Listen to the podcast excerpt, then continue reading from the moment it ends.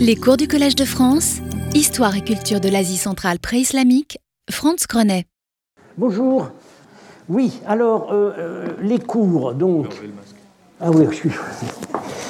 Euh, les cours. Hein, euh, ah oui, alors, pour le public, le masque reste obligatoire ici. C'est dehors qu'on a le droit de l'enlever. Les cours, ça va être, je vais m'arrêter donc après celui-là et reprendre, mais c'est sur le site hein, du collège, je reprends le 10 mars, il restera quatre cours. Euh, normalement, j'en donne 13, mais en fait, cette année, j'en donne 4 euh, aux États-Unis, euh, probablement en visioconférence. Bon. 10, 17, 24 et 31 mars. Euh, voilà, et ensuite, il y aura le séminaire, donc sur un sujet complètement différent, avec euh, suite du séminaire de l'an dernier, avec euh, Madame Chin Chaozhong euh, sur euh, les textes chinois sur l'Asie centrale, et ça commencera le euh, 12 mai, c'est aussi sur la programmation. hein. Et là, comme ça va être assez serré en mai-juin, on fera en fait deux séminaires chaque semaine. Un le jeudi matin et un le vendredi matin. Voilà. Alors, je continue donc sur euh, ce plat euh, très riche du point de vue des images, hein, euh, qui donc marque bien la transition avec les débuts de l'influence sassanide et de la domination politique sassanide en Asie centrale. Plat donc appelé Kushano-sassanide, qui est au British Museum. On avait surtout commenté surtout les scènes autour, hein, la scène de banquet, avec certainement le propriétaire ici qu'on retrouverait là euh, recevant son anneau d'investiture. Donc je vais euh, continuer à commenter les deux scènes du médaillon du milieu euh, qui donnent évidemment le message politique. Voilà. Ça, c'était la scène du banquet. Oui, c'est ça, la scène du banquet avec les, les nains. Donc, on retrouve ici. Euh, donc, pour la date, le fait que ce roi n'est pas un ornement sommital, astral ou bien une sphère qu'on appelle le korimbos dans l'art sassanide, euh, n'empêche pas d'y reconnaître un des premiers souverains kushano-sassanides, puisque les deux premiers, euh, sur certaines au moins de leurs monnaies, n'ont pas ces symboles. Ça pourrait être éventuellement compatible avec euh, celui-là, fin IVe siècle. C'est bien, là que je le mettrais, en fait. Hein, euh, oui, les flammes, les flammes qui sortent, euh, les, flammes qui sortent du visage et qui indiquent pas forcément que c'est un dieu, parce qu'il y a des rois kushano-sassanides qui ont des flammes qui leur sortent des épaules. La comparaison avec une œuvre kushane, euh, la peinture sur coton en collection privée à Bangkok, euh, où le roi Uvishka, semble-t-il, et ça je vais revenir là-dessus, euh, in- euh, investit son héritier, qu'on ne voit plus, mais qui certainement était là, vers lequel il dirige le regard, euh, en tenant, euh, là, probablement un carquois et un arc, dont on voit la flèche, la corde ici. Ça, c'est un prêtre. Euh, alors, euh, quelques détails sur lesquels euh, il faut s'attarder. Après, on, verra l'explication que je propose pour la, signification assez complexe hein, de cette double scène d'investiture. En gros, Judith Lerner, dont j'ai signalé l'important article la dernière fois, est d'accord avec moi, mais va moins précisément dans l'interprétation. Voilà. Euh, alors, euh, donc ici, on a, selon moi et selon d'ailleurs Judith Lerner, ce personnage qui de tous les quatre est le seul qui n'a pas de couronne ni de ruban et qui ne- n'est donc pas royal, c'est simplement un guerrier, un aristocrate, et c'est très probablement, c'est même certainement, à mon avis, euh, le propriétaire du plat, celui qu'on voit dans la scène de banquet, euh, qui reçoit du roi un, un Kushano-Sassanide de- des débuts, on fin IVe siècle, euh, un anneau d'investiture. C'est un anneau qui symbolise la remise d'un pouvoir, d'une autorité. C'est parfois interprété comme un anneau, parfois comme une couronne tressée. Euh, c'est pas certain que les artistes aient voulu précisément signifier l'un ou l'autre. Euh, voilà. Euh, et euh, à, signaler, c'est que cet anneau n'a pas de ruban, contrairement à celui du bas. Ruban veut dire pouvoir royal. Parce que le ruban pend d'un serre-tête, d'un ruban autour de la tête, qui est à proprement parler ce qu'on appelait le diadème, comme chez les Grecs. Les éléments de couronne qu'on a en haut, les fantaisies, c'est des adjonctions. Ce qui fait la couronne royale, c'est le ruban et, euh, autour de la tête et avec les, bouts qui pendent. D'ailleurs, en, euh, en, Pélévie, dans, les une inscription connue, de, de plusieurs textes, monter sur le trône se dit Dedem Bastan, nouer le, diadème.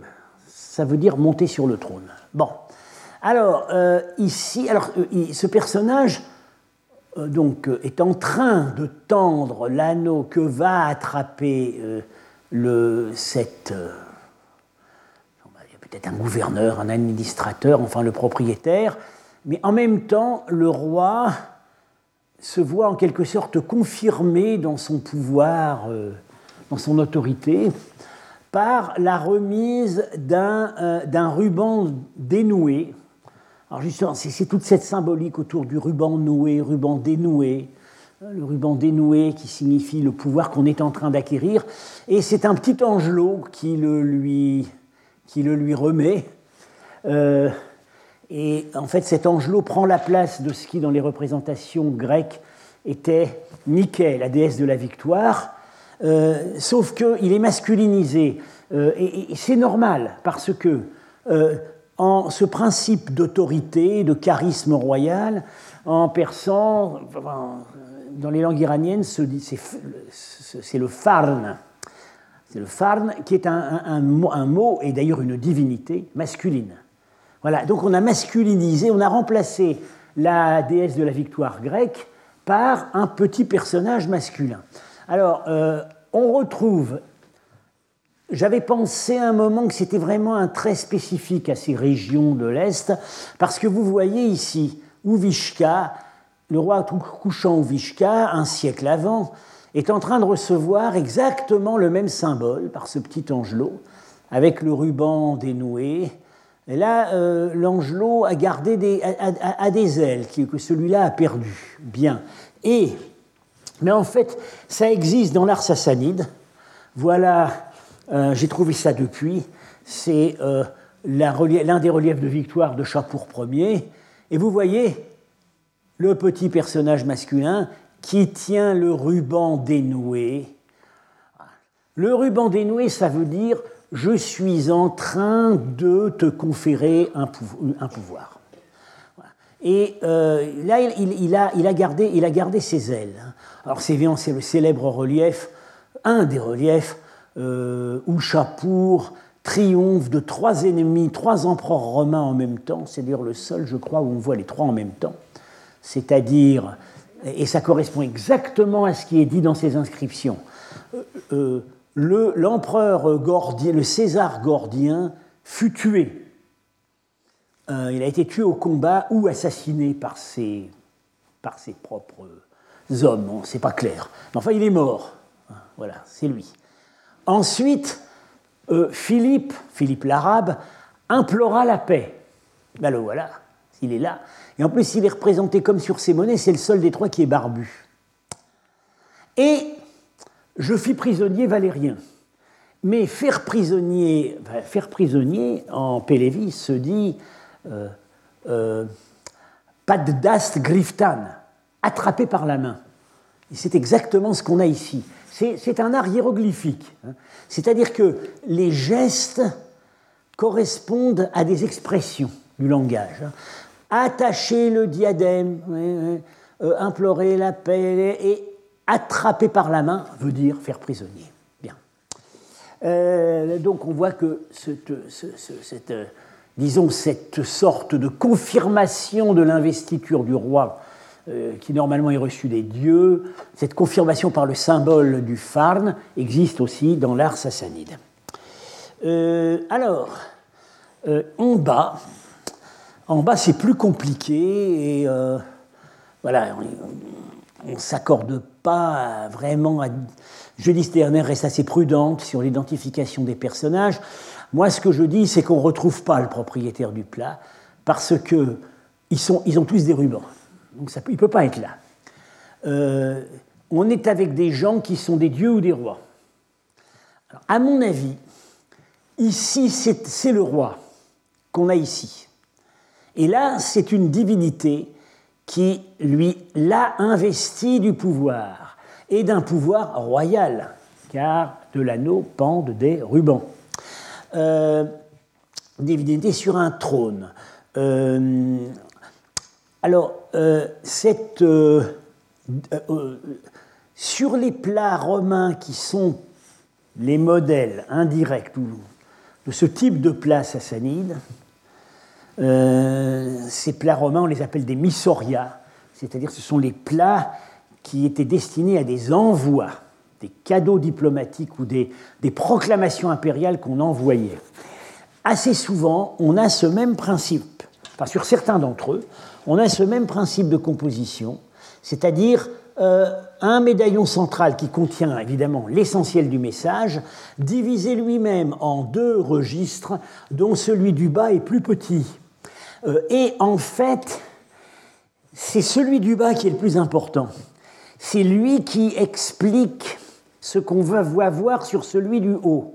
Et vous vous rappelez euh, le plat le plat des grâces qu'on avait commenté, on a le même principe de composition, et en bas, on a la scène nuptiale entre la grâce pacité et le dieu du sommeil Hypnos, et au-dessus, on avait la préparation, euh, une scène un peu euh, qui, vient avant, mais qui est secondaire par rapport à la nuit de noces, c'est la préparation de la nuit de noces, la mariée apprêtée par ses sœurs. Et là, on aurait donc, ça marcherait à mon avis assez bien, parce qu'on aurait là le roi recevant son pouvoir d'une déesse, pouvoir qui explique le fait qu'il peut lui-même le donner en haut.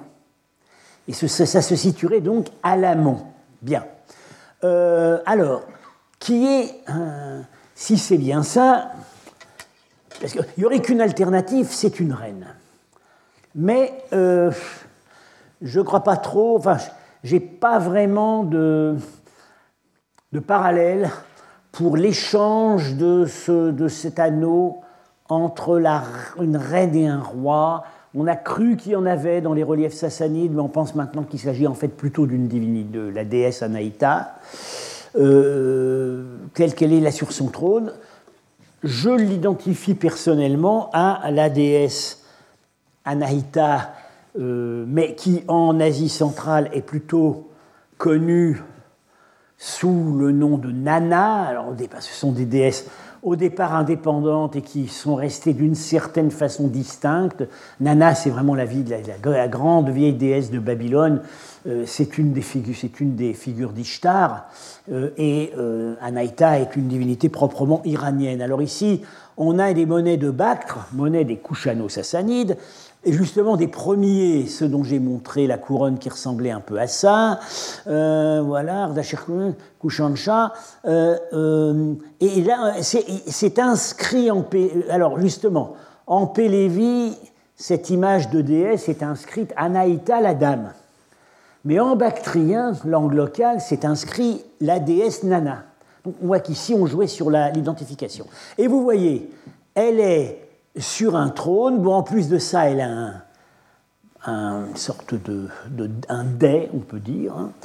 Et euh, elle tient, euh, ici, on ne voit pas bien, mais elle tient en général une lance ou une bannière, qu'on verrait ici.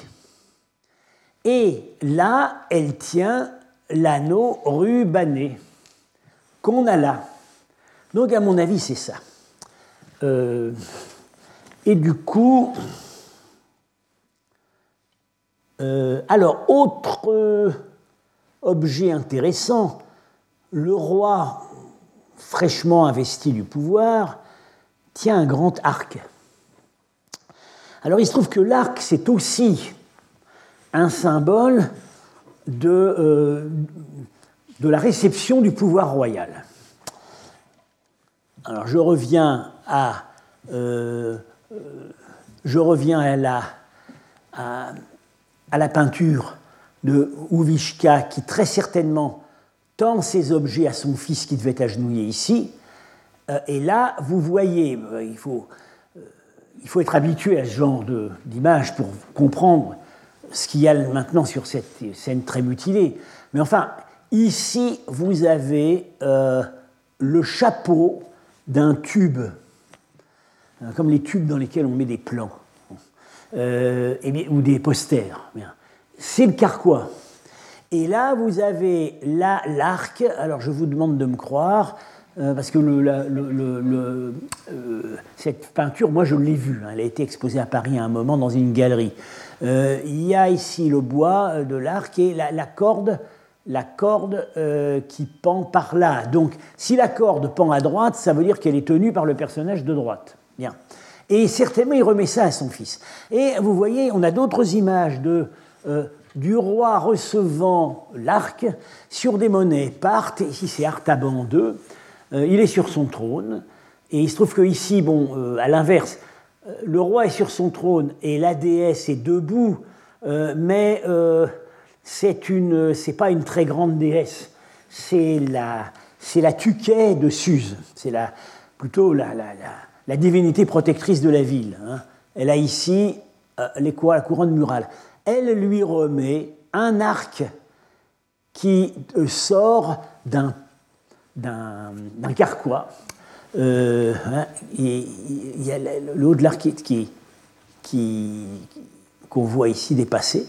Donc, on a bien ce symbolisme. Alors, euh, donc je suppose que on a ici que la déesse a remis au roi à la fois l'anneau et l'arc. Voilà. Alors, euh, il se trouve que donc il y a une surcharge des symboles on en rajoute, on en rajoute pour montrer que c'est le roi a vraiment le pouvoir et qu'il est vraiment légitime. Alors, euh, à droite, image intéressante, malheureusement, euh, je vous la donne telle qu'elle est publiée et telle qu'elle été conservée. Euh, c'est dans un, au temple de Djartepe, qui se trouve juste à la frontière du Tadjikistan, à mi-distance entre Samarkand et Penjikent, à l'est. et, c'est dans la, la partie, c'est une peinture qui était sur le mur de fond de la cella, vraiment la chambre de culte, c'est ce qu'il y a de plus ancien et de plus vénérable sans doute dans ce temple. Et on a ici, c'est des relevés qui ont été faits euh, sur une peinture très abîmée, mais un peu, un peu brouillon parce que les, les archéologues qui ont fait ce dessin euh, ont parfois confondu des traits de préparation du dessin avec les traits finaux. Euh, ça n'a pas été fait très très bien, mais enfin ça suffit pour comprendre l'ensemble. Vous avez en bas une scène de chasse. Euh, et nous retrouvons notre ami, la panthère des neiges, que nous avions vu sur un plat la semaine dernière. il se trouve que j'ai été voir le film hier et que vraiment, ce qu'on avait vu, bon ici c'est ils ont fait un gros matou, mais sur la, euh, sur la scène qu'on avait vue la semaine dernière, c'est vraiment la panthère des neiges. Bien. Et euh, cette scène se déroule vraisemblablement dans euh, une grande zone de chasse qui se trouvait aux environs de ce temple de Djartepe. On sait qu'il y, a toujours eu là une, une, jungle, et puis le piémont montagneux n'est pas loin. on a des traces d'un mur, d'un rempart d'époque achéménide qui pourrait délimiter ce que les Iraniens appelaient le un paradis, c'est-à-dire le mot paradis est, d'origine persane. Et au départ, paradis, ça veut dire réserve de chasse. Paradais, les Grecs en ont fait paridaisa, les Grecs en ont fait paradeisos. Et quand il a fallu imaginer notre paradis, eh bien, on a appris ce qu'il y avait de plus beau, de plus agréable, de plus prestigieux sur Terre, c'est-à-dire la réserve de chasse du grand roi. Bien, où poussent toutes sortes de plantes, où on chasse les, les bêtes sauvages, etc. Donc, c'est probablement une chasse qui a lieu dans la zone, dans la réserve de chasse voisine du temple de Djartepe. Et euh, alors, pour, euh, comme si ça ne suffisait pas, on a encore une confirmation supplémentaire que c'est bien la panthère des neiges, car si vous prenez la carte de répartition actuelle de l'espèce, on est à cet endroit, au point extrême à l'ouest, où cet animal est attesté. C'est dans les montagnes qui bordent des deux côtés la haute vallée du Zérafchan. Alors en haut, eh ben, en haut, on a une scène cultuelle euh, adressée au statut des dieux divinités qui étaient les titulaires de ce temple. Alors, ces divinités, je vous le, je vous le concède, euh, il faut les yeux de la foi pour les voir, mais euh, en fait, on comprend. ici, ce sont, des, ce sont les adorants, et en fait, ces divinités, vous voyez, partagent un trône qui repose sur des avant-trains de lion vus de face. Ici, vous voyez, et plus nettement, et ici aussi. En fait, je crois que ceux qui ont fait le, relevé n'ont pas compris ce que c'était. Mais c'est évidemment des avant-trains de lion. Le lion est l'animal du trône, quand elle a un trône avec euh, figure d'animal, ce qui n'est pas le cas ici, c'est l'animal du trône de la déesse Nana. Euh, voilà. Donc, c'est... Et ici, c'est une femme. Donc, elle a une robe. Donc, c'est certainement, d'ailleurs, je l'ai publié comme tel avec euh, Marchak et avec les deux archéologues, euh, Mouradov et Sami Bayev, qui avaient fait la fouille, c'est certainement Nana. Et à côté, il y a un dieu masculin, avec ses chaussures, et euh, d'après d'autres images que nous avons, nous pensons que c'est Tishtar, le dieu, un dieu qui préside à la fois à la pluie et à la chasse, et c'est un dieu archer.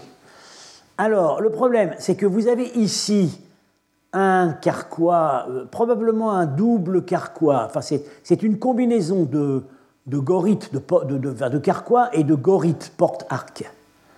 Euh, c'est à la fois donc le porte-flèche et le porte-arc. Le problème est qu'on ne sait pas qui le tient. Ça, peut, ça pourrait être Nana, ça pourrait être Tishtar. Mais bon, ça n'a guère d'importance dans le cas qui nous occupe.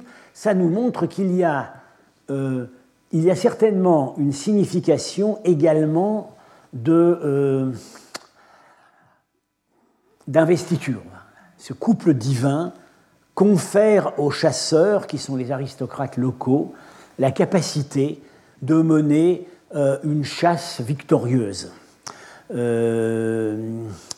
et c'est probablement ce qu'on a ici. Alors, pour continuer sur, euh, sur la panthère des neiges, thème décidément inépuisable, et euh, le euh, temple de Djartepe, on a dans une chronique médiévale la légende de fondation de la ville de Samarcande. Et que nous dit cette légende?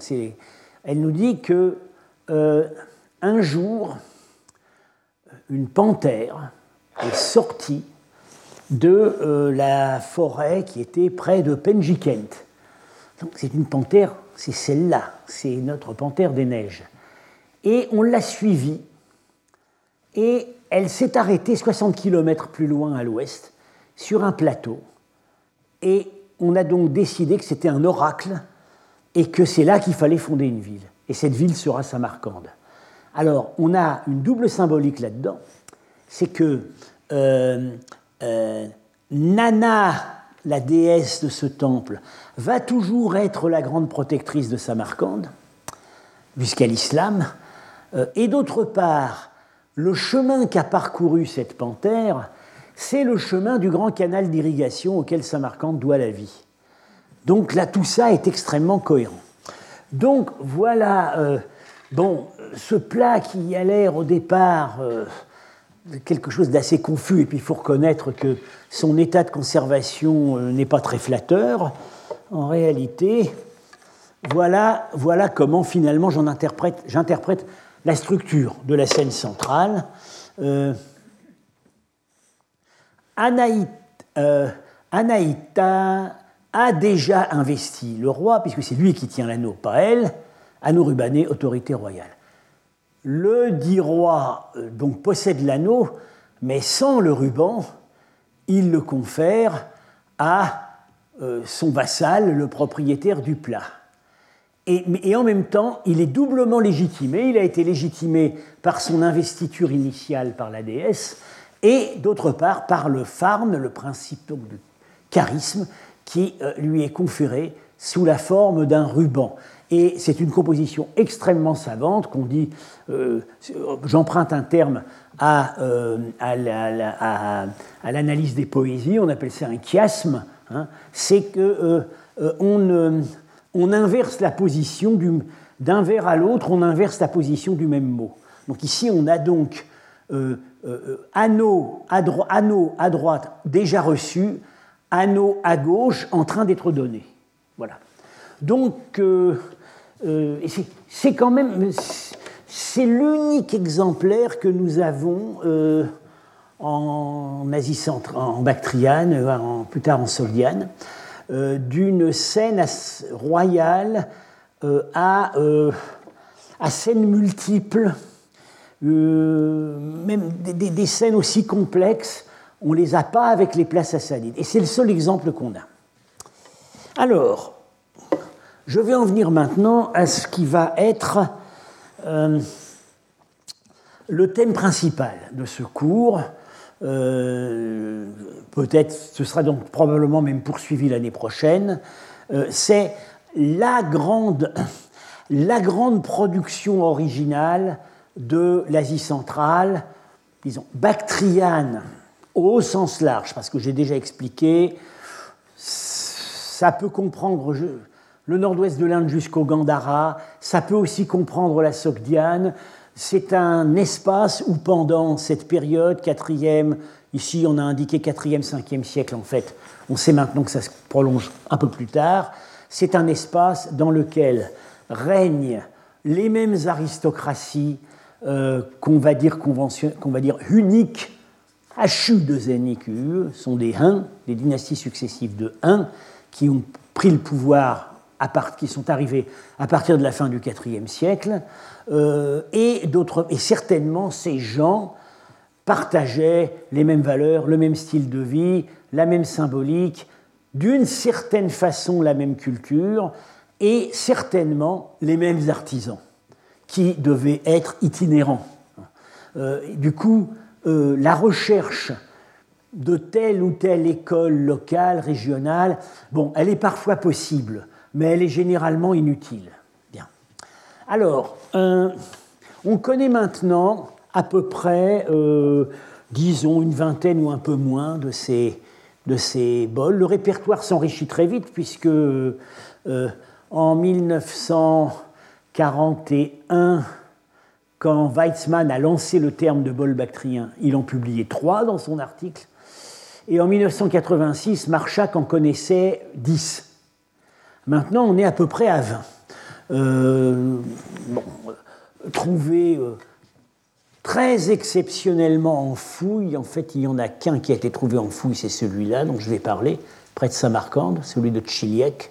Les autres, autant que je me souvienne, n'ont pas été trouvés en fouille, ou plutôt, quand ils ont été trouvés dans des contextes archéologiques, c'est des contextes beaucoup plus lointains, euh, des tombes, euh, de, des tombes dans l'Oural ou en Sibérie, euh, où ils avaient fini par aboutir comme monnaie d'échange contre de l'ambre, des fourrures ou des esclaves. Bien, loin, très loin de leur zone de production et d'utilisation première. Alors, vous voyez que ils, ont, ils ont tous, ils ont un air de famille. Hein, ce sont, ce sont des, des, des, des petits bols. Euh, taille, largeur, 15 à 20 cm, hauteur 5-6, ils ne sont pas profonds. Ils n'ont pas de pieds, c'est-à-dire ce sont des coupes à boire. C'est-à-dire que ce n'est pas le verre que vous allez poser devant vous. Hein. Euh, le convive qui, a reçu, qui a reçu ça dans la main, parce qu'il faut savoir, au moins en théorie, au moins en théorie, c'était fait pour boire dedans, puisque c'est décoré à l'extérieur. Le convive qui recevait ça était obligé de vider la coupe, ou bien de la passer à son voisin. Voilà. Mais jamais, au grand jamais, bon, il y avait peut-être des, des, pieds, des, des, pièces, enfin des, pieds euh, séparés pour les poser, etc. Je, enfin, disons au moins symboliquement, euh, c'était destiné, c'était fait pour être bu et être bu en société.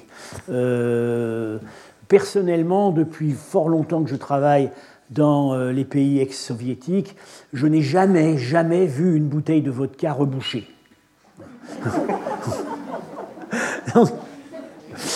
Euh, euh, donc, euh, disons, du, point de vue chronologique, c'est, si on avait écrit 4e, 5e, c'était une ancienne version en fait, de d'un de nos articles. Bon, maintenant, je, on dirait, je dirais 5e, 6e, et il y en a deux. Il y en a deux qui sont peut-être plutôt probables, plutôt qui serait plutôt du 7e siècle. Voilà. Euh, donc ça dure longtemps. Hein. C'est un répertoire stable parce qu'il était très prestigieux. Bien. Euh, ça commence peut-être un peu avant les Huns, en fait, sous les Kouchano-Sassanides, dont je viens de parler. Ça se, prolonge, bon, ça se prolonge après, la dynastie Kidarite certainement, les Eftalites, euh, et dans deux cas, sans doute déjà au 7e siècle, des dynasties locales soumises à l'empire des Turcs occidentaux. Il faut savoir qu'en Asie centrale, dans ces siècles, un empire, une dynastie, ça dure, ça dure, un siècle, et souvent moins. Euh, alors la chronologie, bah, comme on n'a pas de, on a très peu d'indices archéologiques, euh, la chronologie se fonde sur des indices internes. Hein. Euh, les costumes, quand ils ne sont pas conventionnels, vous allez voir, il y a des costumes qui sont des costumes, je dirais, de théâtre, très tributaires de modèles grecs ou indiens. Mais parfois, il y a des costumes locaux. Alors là, on arrive à les dater par comparaison, notamment avec les peintures. Le type physique des commanditaires, parfois. Euh, et puis, alors on a aussi des inscriptions. Euh, autant que je me souvienne, ces inscriptions, ou peut-être il y a quelques exceptions, ne sont pas en Pélévi, langue de l'Empire sassanide, elles sont dans les langues locales, l'Asie centrale, bactrien et sogdien, parfois les deux. Euh, alors évidemment, c'est toujours délicat de savoir, c'est toujours délicat de décider si l'inscription, quand elle nomme le propriétaire, nomme le premier propriétaire ou un propriétaire ultérieur. Hein, c'est pas dit. On fait des hypothèses. Euh, parfois, on soupçonne, par exemple, on a une inscription de poids et une inscription de propriétaire, et parfois on a l'impression qu'elles n'ont pas été faites au même moment. Donc, euh, c'est à prendre comme une indication, je dirais, d'ancienneté euh, relative. ça peut être en fait, elles peuvent être postérieures à la fabrication de ces objets. Alors, vous voyez tout de suite que c'est un répertoire artistique fondé sur le principe de l'horreur du vide. Euh, ils, en ont mis, ils ont mis des images partout. Alors, les modèles sont connus. Euh, euh, ça remonte à un type de bol grec en céramique moulée qu'on appelle, alors voilà, ils sont représentés, il y a plusieurs exemplaires ici, ce qu'on appelle les bols mégariens parce que autrefois on les attribuait à la ville de Mégare en Grèce, hypothèse maintenant abandonnée. Euh, vous voyez, tout de suite, il y a un air de famille évidemment avec ces bols que nous allons discuter. Il y a souvent un motif, il n'y a pas de pied, un motif qui orne le fond. Euh, autour, assez souvent, des scènes mythologiques euh, séparées par euh, des, motifs conventionnels végétaux, et puis en haut, en haut de la panse, un motif décoratif, des oves, des rinceaux, des guirlandes, etc. je vous montre celui. Alors celui-là, ça va nous rappeler le, plat avec la scène de la, du départ de la, guerre de Troie qu'on avait vu il y a deux ou trois séances, parce que c'est le, ça vient du même répertoire, c'est tiré de la tragédie d'Euripide, Iphigénie à, à Ulysse. Voilà, c'est Agamemnon ici qui hésite à sacrifier sa fille Iphigénie. On avait vu donc la scène de sacrifice d'Iphigénie, également partiellement inspirée de cette tragédie d'Euripide, sur ce grand plat qui n'est pas un bol, euh, euh, qui, était vraiment un grand plat, romain. Euh, donc ça, c'est les bols mégariens.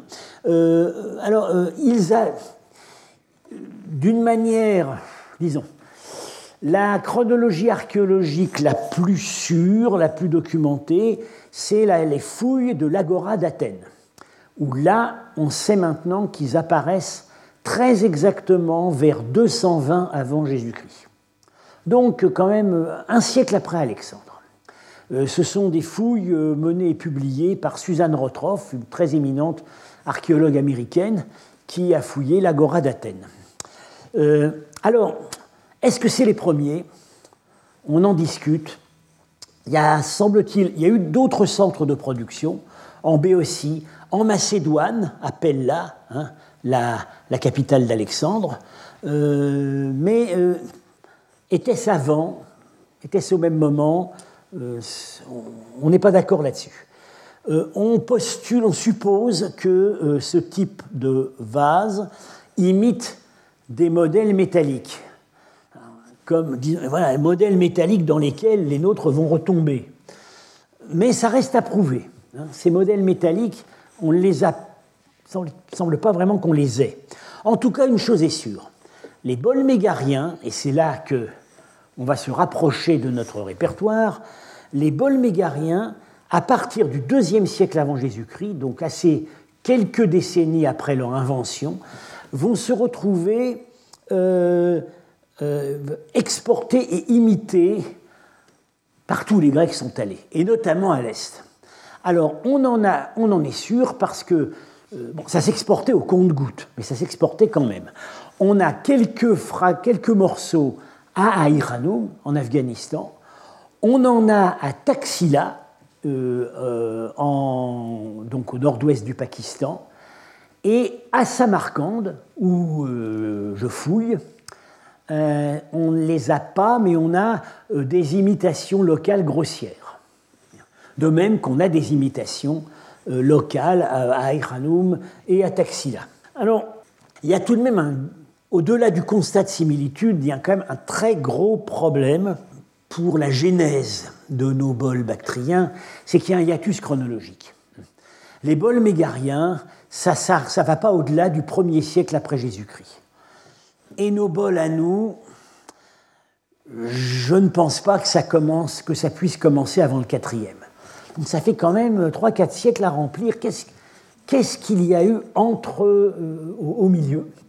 Eh bien, on ne sait pas. On ne sait pas. Alors, c'est sûr aussi que euh, les bols mégariens ont continué sous des formes dérivées des bols mégariens, ont continué une carrière en Occident, mais ils étaient, ils étaient moins prestigieux, ils s'exportaient beaucoup moins, et en tout cas, on est après le départ des Grecs d'Asie centrale. C'est ce qu'on appelle la céramique arétine, d'après la ville d'Arezzo en Italie. Euh, alors ici, le principe est un peu le même. Hein avec le décor qui court ici, la scène, scène mythologique, les arbres conventionnels. Bon, ici, il y a un pied. Euh, la céramique arétine, elle commence à peu près à l'époque d'Auguste, elle continue. Et puis, chez nous, la céramique dite sigillée. Alors, euh, si vous allez dans n'importe quel musée gallo-romain en France, vous verrez de la céramique sigillée. Il y en a partout. Et les ateliers étaient. Il y en avait des ateliers en Gaule, euh, du côté de l'Auvergne plutôt, la Grovezanque, le Zou, ça dure jusqu'au 2e, 3e siècle. Et vous voyez, euh, c'est quand même, c'est vraiment très proche de, de, ce que nous avons. Mais malgré tout, malgré tout, ce qui ressemble le plus aux vieux bols mégariens, c'est nos bols dits bactriens. Alors, sur les bols bactriens, par ailleurs, on, identifie l'influence d'autres types de vases métalliques, romains, importés. Alors on les, on les identifie plutôt dans le répertoire et également dans certains détails techniques que je vais être amené à mentionner, notamment la présence de ces petits médaillons qui, dans les, sur les vases romains, se retrouvent en incrustation, disons, à partir du IIe siècle. Donc c'est très compliqué, c'est en, pleine, discussion. Là, je vous, ai donné les jalons qu'on peut avoir maintenant. Euh, donc, les, caractères communs de ces bols, j'ai déjà expliqué donc euh, du point de vue morphologique. Alors voilà, il y a un motif décoratif en haut, hein, euh, le remplissage, le médaillon central en bas, très important. Il y a toujours, il n'y a pas de pied, mais il y a toujours un médaillon central. Et assez souvent, il contient un motif qui est essentiel. Alors ça peut être le, portrait du propriétaire qu'on a ici, ça peut être euh, un motif clé, voilà, ainsi un dialogue dont je vais être amené à parler parce que c'est le plus sensationnel de tous, c'est Édipe Roi, qu'on vient d'identifier de la scène. Ici, le propriétaire, Ephthalite, on va en parler aussi. Euh, parfois un motif de, poisson, mais il se trouve que quand il y a un motif de poisson, ça a un rapport avec, avec les scènes qui sont autour. Euh, alors, ces objets euh, ont, accueilli, sont, absolument, euh, chacun est original. J'en connais pas deux qui soient copiés l'un sur l'autre. Et ils ont accueilli un répertoire extrêmement varié euh, qu'on peut euh, diviser en plusieurs catégories. Alors, la représentation des élites aristocratiques dans leur diversité, leur spécificité ethnique. Notamment, le type physique ephthalite, tout de suite reconnaissable, qui est présent, mais pas hégémonique. Il n'y a pas que. Et en gros, euh, ça a l'air de s'arrêter s'arrêtait avant la conquête turque, vers 560. Il y a peut-être un cas où un Turc est représenté. Euh, alors, deuxième répertoire extrêmement important, et là, on est dans le prolongement de euh, choses sur lesquelles je me suis beaucoup arrêté dans mes premiers cours, c'est le répertoire dionysiaque. Euh, évidemment, un répertoire dionysiaque, dans des vases où on est censé boire du vin, euh, c'est logique. Hein. Là, il y a une continuité depuis l'époque grecque. Alors, des allusions aux conquêtes en Inde. il se trouve que ces, nouvelles dynasties surgies de la steppe euh, ont mené des conquêtes en Inde. Et il y a, dans certains cas, visiblement, c'est commémoré sur ces vases. Et alors, en plus, Bien, les conquêtes en Inde, elles ont un rapport évidemment avec ces élites aristocratiques, mais elles ont aussi un rapport avec le répertoire dionysiaque, parce que le premier conquérant de l'Inde, c'est Dionysos, ce qu'Alexandre savait et ce dont il jouait dans sa propagande.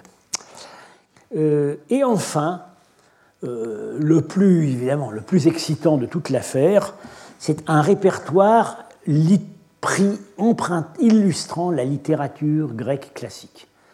Et la grande nouveauté des toutes dernières recherches, c'est qu'on est en train d'abandonner l'idée d'un répertoire, euh, disons, pot pourri, des morceaux d'œuvres recombinés, artificiels. Il y a des cas comme ça. Des morceaux recombinés un peu artificiellement, sans qu'on comprenne très très bien le rapport qu'ils entretiennent. Eh bien non, dans plusieurs cas, euh, on est amené à euh, penser que c'est à chaque fois l'illustration d'une œuvre particulière. Alors le répertoire, c'est les grands. Hein. on a Homère, on a Sophocle, avec Oedipe on a Euripide, ça on le savait depuis longtemps, et on a le roman d'Alexandre. Et on a euh, une, une narrativité par épisode. Hein. Ça se présente comme euh, des petites scénettes séparées les unes des autres, mais qui forment une succession, et euh, avec une présentation assez elliptique. Le, spectateur est censé, le spectateur est censé comprendre de quoi il s'agit. Euh, c'était pas toujours très évident, puisque euh, il a fallu parfois 150 ans à la science moderne pour arriver à comprendre ce qu'il y avait sur certains de ces bols.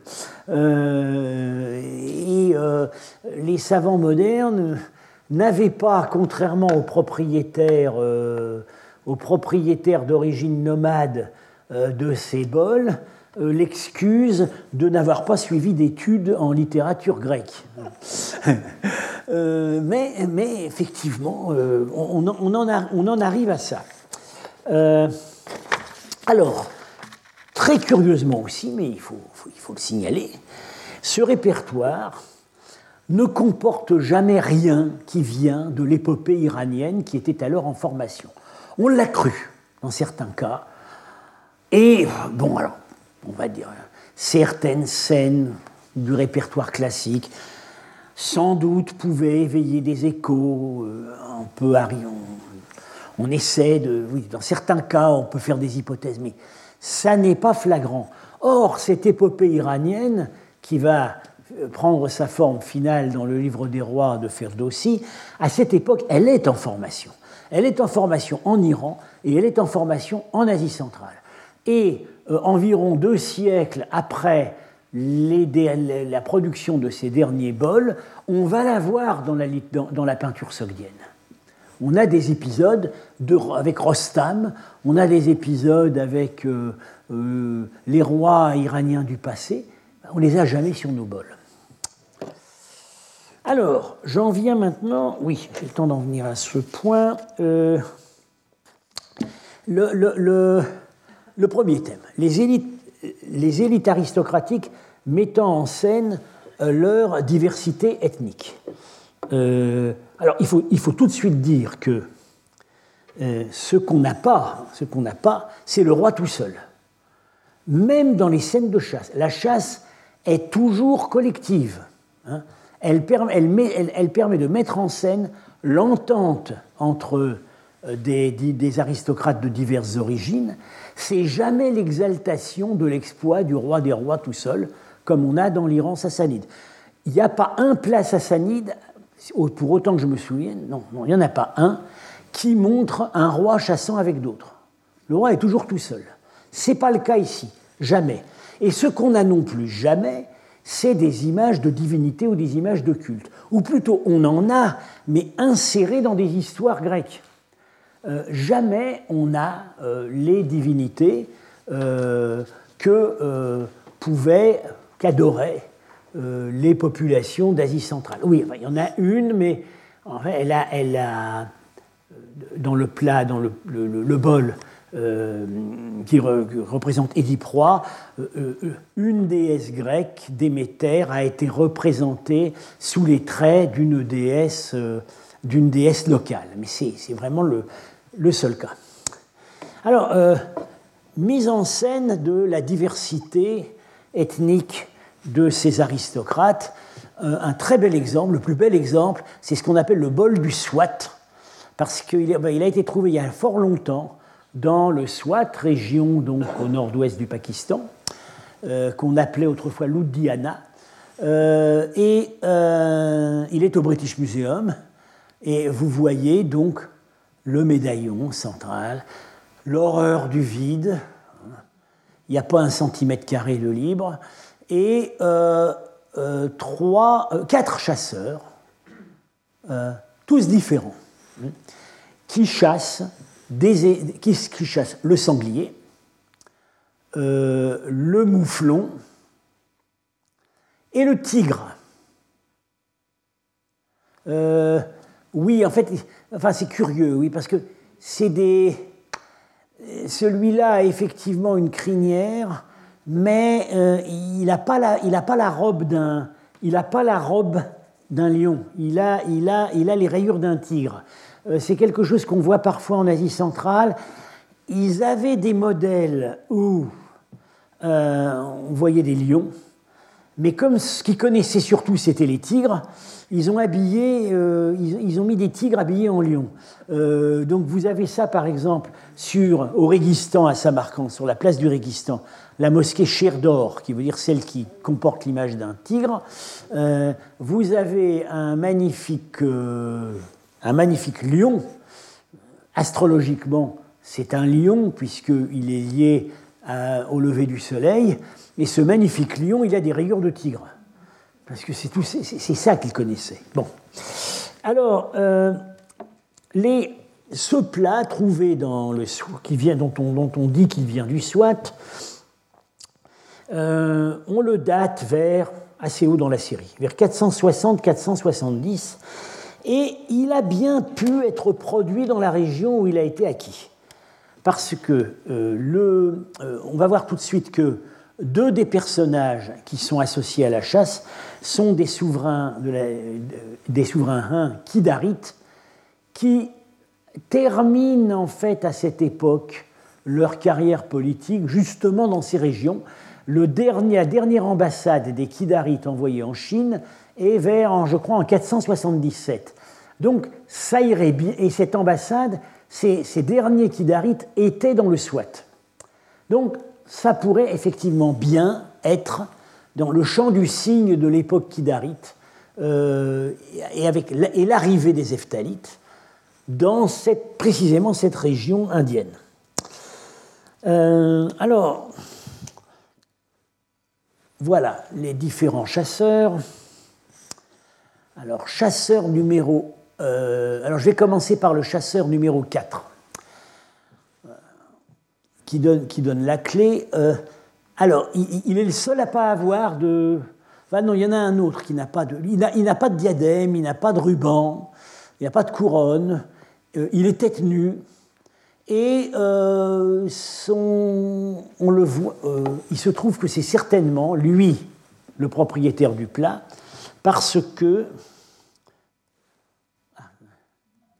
on l'a sur le médaillon, c'est lui avec ses cheveux bouclés et sa tête nue.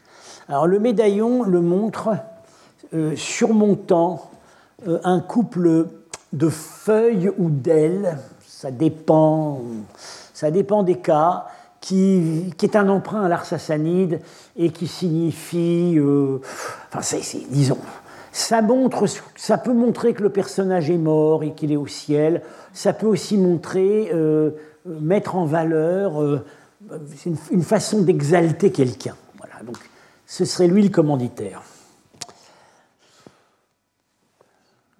Hein euh, alors, il se trouve qu'on a, euh, c'est probablement un Indien, un local. Hein. Euh, malheureusement, l'image est minuscule, mais en fait, on a ici un sceau qui représente un visage très semblable avec une inscription indienne autour je, pourrais trouver d'autres indices, mais euh, il n'est pas rattachable à une dynastie connue. C'est le grand seigneur local, peut-être au Swat, qui a voulu montrer qu'il avait des relations et qui chassait avec du beau monde. Bien. Euh, le chasseur, les chasseurs numéro 1 et numéro 2, alors là c'est clair, ce sont des princes kidarites parce qu'on retrouve, ils portent des couronnes inspirées, dérivées euh, de couronnes sassanides contemporaines, et on a ça sur les dernières monnaies kidarites. Celui-là, vous voyez, il a une couronne à cordes, comme on, en a commenté la dernière fois à propos du roi Chapour II. Voilà des monnaies euh, kidarites tardives où on a ça, couronne à cornes. Et celui-là, il a une couronne avec un motif euh, simplifié euh, avec une demi-lune. Celui-là d'ailleurs a aussi une demi-lune et un petit soleil. Celui-là a une demi-lune et des ailes très simplifiées. Voilà une monnaie du milieu du 5e siècle euh, qui typiquement est sans doute le modèle de ce type de couronne. Euh, donc, deux, deux seigneurs kidarites. Donc voilà, on sait qu'ils sont dans le coin dans ces années 460 470. Et voilà ici le, euh, dernier ici, il n'a pas de couronne non plus, et, euh, mais il n'a pas le même type physique que les autres, et vous voyez tout de suite, il a le crâne en pain de sucre, c'est un ephtalite. Euh, c'est un ephtalite, c'est les nouveaux venus à ce moment-là, ils, arrivent au pouvoir vers 460, ils émergent en Bactriane, et très très vite, on les voit apparaître euh, on les voit apparaître au Gandhara. Alors, il y a quelques discussions. Est-ce qu'il faut vraiment à ce moment-là les appeler Eftalites Il y en a qui les appellent plutôt Alron, parce que c'est le mot qui figure sur les monnaies. J'entre pas là-dedans. C'est la c'est la même nébuleuse. Euh, très proche de celui-là. Alors, les Eftalites nous ont rendu un très grand service pour la chronologie artistique. C'est que la volonté qu'ils ont eue d'exhiber leur laideur, euh, offre un très précieux critère chronologique quand cette laideur s'exprime sur des œuvres. Parce que là, du coup, on dit oui, bon, bah, force, il n'y a qu'un ephtalite pour avoir cette tête-là. Bien.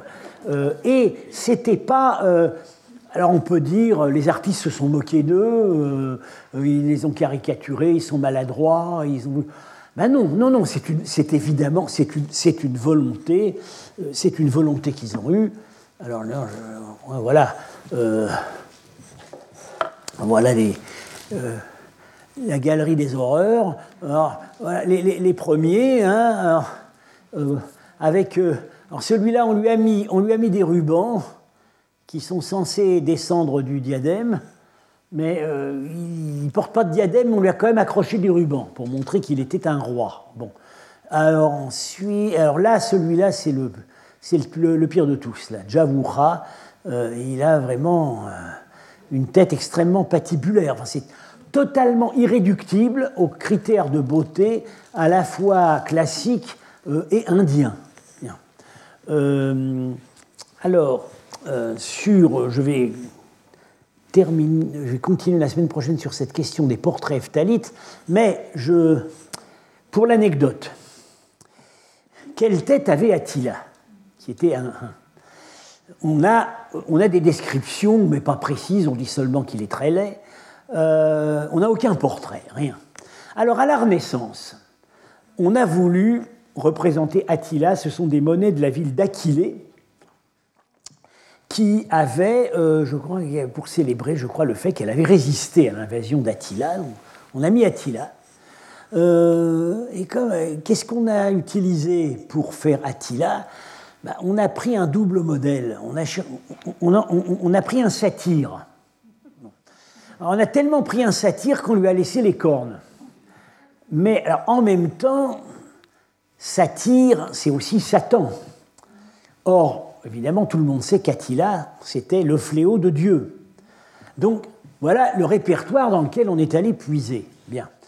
Je pense qu'en fait, j'ai quelques raisons de penser qu'Attila devait plutôt ressembler à ça. Parce qu'il était probablement, il est contemporain des Eftalites, qui sont aussi des Huns. Il n'est pas du tout impossible qu'il leur ait été apparenté. Euh, j'ai spéculé sur euh, les origines d'Attila, éventuellement du, groupe familial dont il fait partie, parce que euh, l'onomastique de son entourage est très varié. Il y a surtout des noms euh, iraniens de la steppe. Il y a quand même un petit stock de noms de type turc, quelques noms, des noms germaniques aussi. Alors voilà les, ce qu'on peut éventuellement supposer pour les migrations, la grande migration des Huns, disons, qui commencerait au milieu du IVe siècle. ils sortiraient de les régions de l'Altaï, ici, euh, un rameau dérivé probablement des Xiongnu, c'est le même mot que un, euh, que, qui étaient les adversaires des Chinois depuis la haute Antiquité. Euh, alors, ils partent, certains, ça c'est une migration parallèle avec une autre culture. Hein. Ils partent, on les voit, il y a des contingents, il y a déjà des contingents hein, dans l'armée sassanide ici en 359 ce même siège d'Amida où Amir Marcelin a vu le roi Chapour II avec ses cornes. Euh, on, les, on, sait qu'ils franchissent l'Indo-Couche, ils arrivent en Inde du Nord-Ouest, euh, peut-être même dès les, oui, au siècle suivant, quoi, au 5e siècle. Et euh, bon, on peut supposer qu'un rameau s'est détaché pendant la migration ou est parti peut-être un peu plus tard. Ce seraient les uns de l'ouest, les nôtres.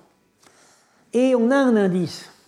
Attila, on sait où il a reçu son nom, on sait où il est né. Parce que son nom vient du fleuve Éthyle, qui est le vieux nom turc de la Volga. Donc Attila, il naît ici, vers 390, probablement, on n'a pas la preuve, mais on est tenté de le supposer. Il est né au moment où son peuple franchissait la Volga, dans la route qui le menait de l'Asie centrale à l'ouest. D'où mon idée que euh, il avait, voilà, il avait un, il, il ressemblait pas à ça. Il avait plutôt un air de famille avec cela. Bien. J'ai terminé pour aujourd'hui. Merci. Retrouvez tous les contenus du Collège de France sur www.colège-2-france.fr.